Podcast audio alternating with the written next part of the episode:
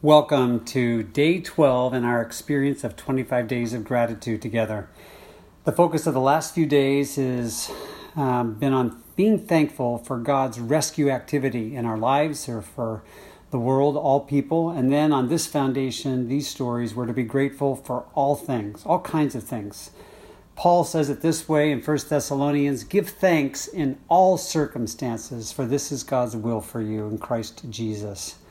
Now, I don't know about you, but it's easier for me to be thankful in good times when I'm celebrating.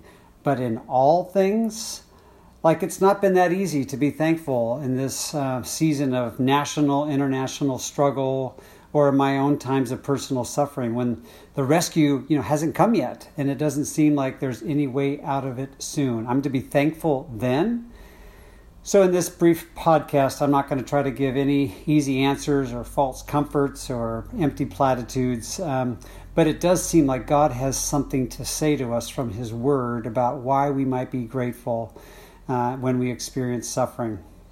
We can remember uh, Peter, when he was up in Caesarea Philippi on perhaps a small mountain, hearing of Jesus proclaiming that he is going to suffer and die, Peter jumps in and says, Oh, no, Lord, you're not going to suffer, which means I'm not going to suffer either, right?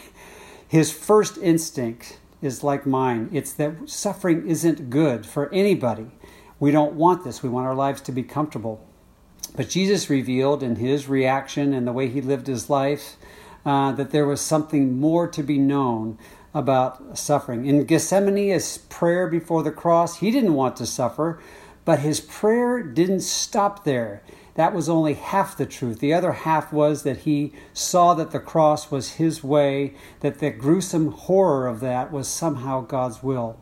So, in order for us to explore briefly what our perceptions uh, of suffering might be that might limit our understanding of gratitude, what might lead us to gratitude, let's take a brief look at a passage from Hebrews that helps us go back to our hero.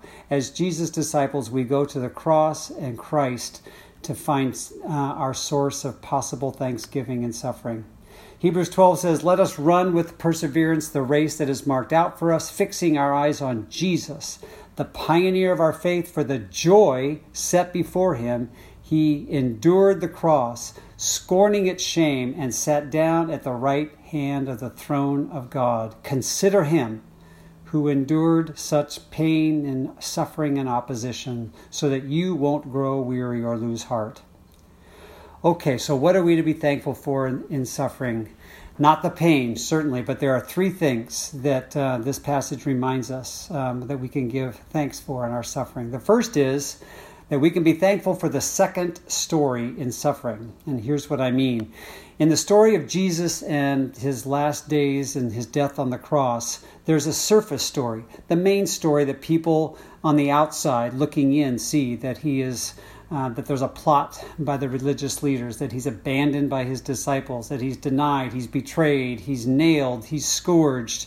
And this, of course, was all motivated at one level in people's sin, in their response to Jesus of jealousy and weakness, etc. And it's tragic. It's a story that's tragic and heartbreaking. God didn't want to see his son suffer like this. He scorned the shame as is, as did Jesus. And yet though suffering wasn't God's first desire or never his ultimate will, um, there is another story that goes alongside and underneath these vignettes of Jesus' last days and death. At another level, the, God's rescue plan is woven through everything that's happened. And because He's king and He's sovereign, He's working all things into His goodwill. This is the second story that is also present in our story. So we're not called to praise or thank God for the evil roots of our suffering. That's part of sin, that's part of a fallen world. But what we can be thankful for is the second story of God that always weaves into our suffering. As He is the author of our story, He has the final say in that second story. Related to that, in this passage, there's a second thing we can be thankful for, and it comes out in this line for the joy set before him. There was a hope right beyond his suffering. Jesus knew that this, that second story would lead him beyond his gruesome pain into a future that nobody could have predicted. the resurrection, coming back from the dead. He knew that what was ahead for us as well Pentecost, mercy, forgiveness, new creation, and new covenant life. And then it says he will sit down at the right hand of God. He knew he would be exalted in heaven.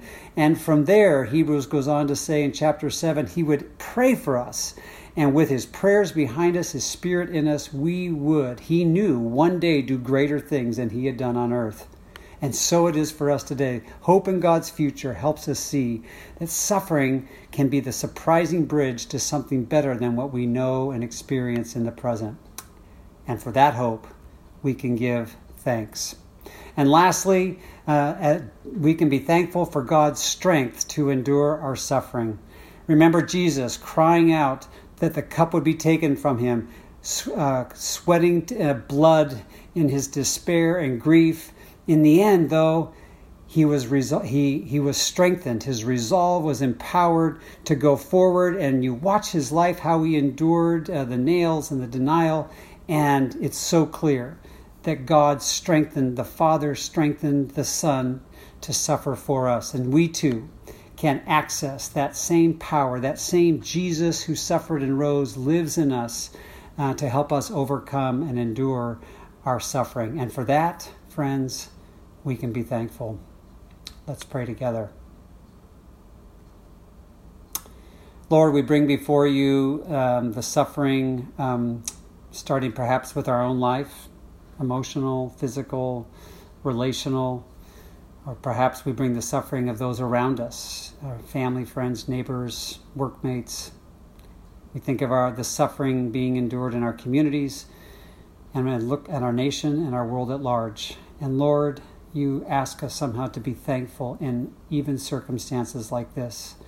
And so we declare, Lord, that underneath all of the suffering that we witness and experience, there's a second story. For that, we're thankful that your sovereignty reigns. We thank you for the hope of a future, that this is going somewhere, that it's not pointless, that there is an end in sight that's better than today. And thank you, God, uh, for sending your Spirit, the Spirit of Jesus, who gives us the strength to endure. Oh Lord, equip us now with your example and your Spirit to run the race even the race of struggling and suffering. Amen.